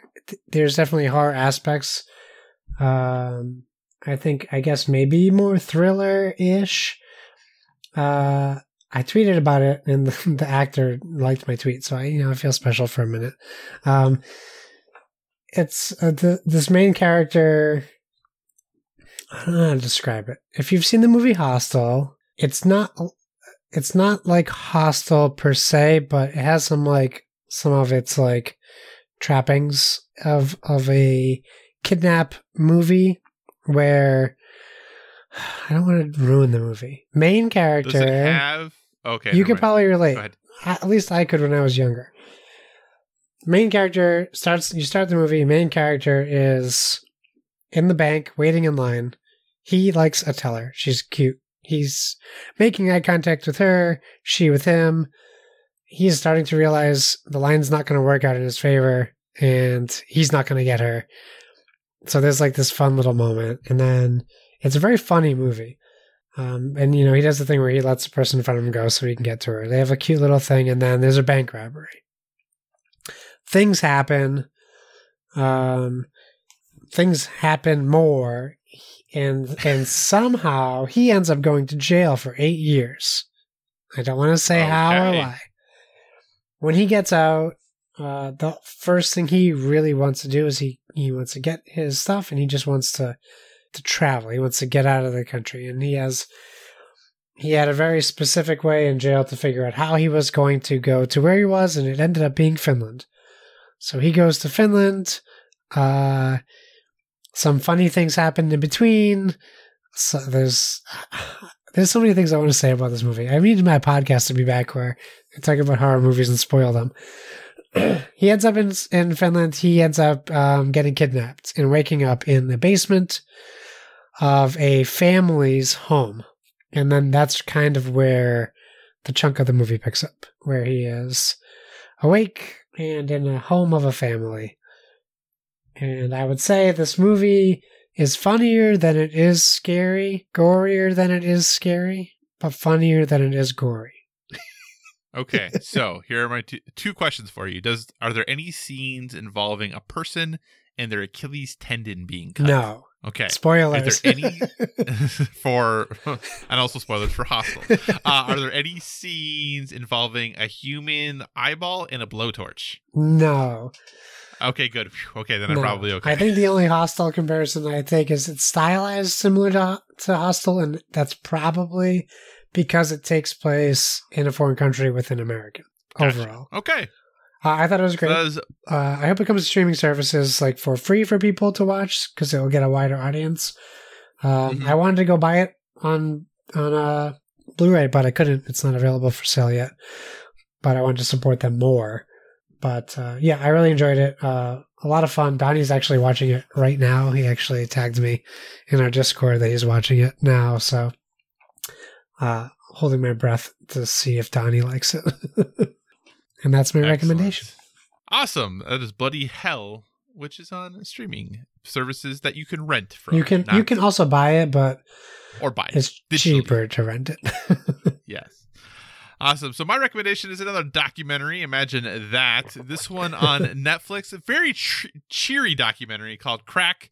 Uh, cocaine, corruption, and conspiracy. This is on Netflix, and really, what it does is breaks down uh, the crap, crap, crack epidemic of the 1980s and kind of everything surrounding that. The nice thing about this documentary, though, uh, is it doesn't look at it just from it it it looks at it from multiple perspectives, uh, which is really interesting. So it's not just about like crack; it is about also like how did crack become a thing, um, in general, but also like from a uh, sociological perspective, from a economic perspective, from a you know world political perspective. Like it really looks at it from a multiple facets, but also tells you individual human stories about it. So you get kind of this overview, this broad, you know, 10,000 foot perspective on it, but then you also hear real stories from real people um, whose lives were affected by it. And it's just a really uh, interesting look at a time in America that was very uh, not great for a lot of people, yeah. really great for a few people, and not great for a lot, um, and, and really kind of brings all of that full circle and, and is a really interesting retrospective on, you know, 1980s in the US. Um, so this is on Netflix, like I said. So go ahead, check it out if you're interested at all. Uh, Crack, Cocaine, Corruption, and Conspiracy on Netflix. Josh, what do you say we wrap this show up? Thanks for joining us, everyone. In addition to finding us on Twitter and Instagram at Board with VG, you can find us on Facebook at facebook.com slash Board with VG. So feel free to give us a five star rating over there. Also, if you want to communicate in the more long form or you're just not feeling social media, please feel free to email us at boardwithvg at gmail.com. We tag our stuff with hashtag boardwithvg, so please use that hashtag as well on all social medias. And whatever podcast service you're listening to us on, we encourage you to give us a stellar rating. That is, whether you're downloading us from the PSVG feed, the Dice Tower Network feed, or our very own standalone Board with Video Games feed. yeah, that's a little clearing of the throat at the end for you. Should do that at the start, right? Uh, you can find me on PlayStation Network, Xbox Live, and Twitch at Why So Serious. That's S I R R I U S. And I know I said I was going to do this, and I haven't done it, but if you want to play board games digitally via app or on Steam, let me know. Uh, Discord is probably the best way to do that, but Twitter works as well. We already had a listener or at least subscriber uh, reach out to me yesterday about playing Sagrada on the app, so I would love to do that. So let me know if I have the app. I'm game. If not, I'm game to investigate the purchase price. So let me know. Kyle, where can people find you? So you can find me on all the usual places Twitter, Instagram, PlayStation Network, Xbox Live, Board Game Geek, all at Cycocross, C Y C O C R O S S. As always, if you have suggestions for future topics, be sure to reach out to us on the social media because we want to talk about what you want to hear about. And remember, everyone, whether it be board games or video games, never stop gaming.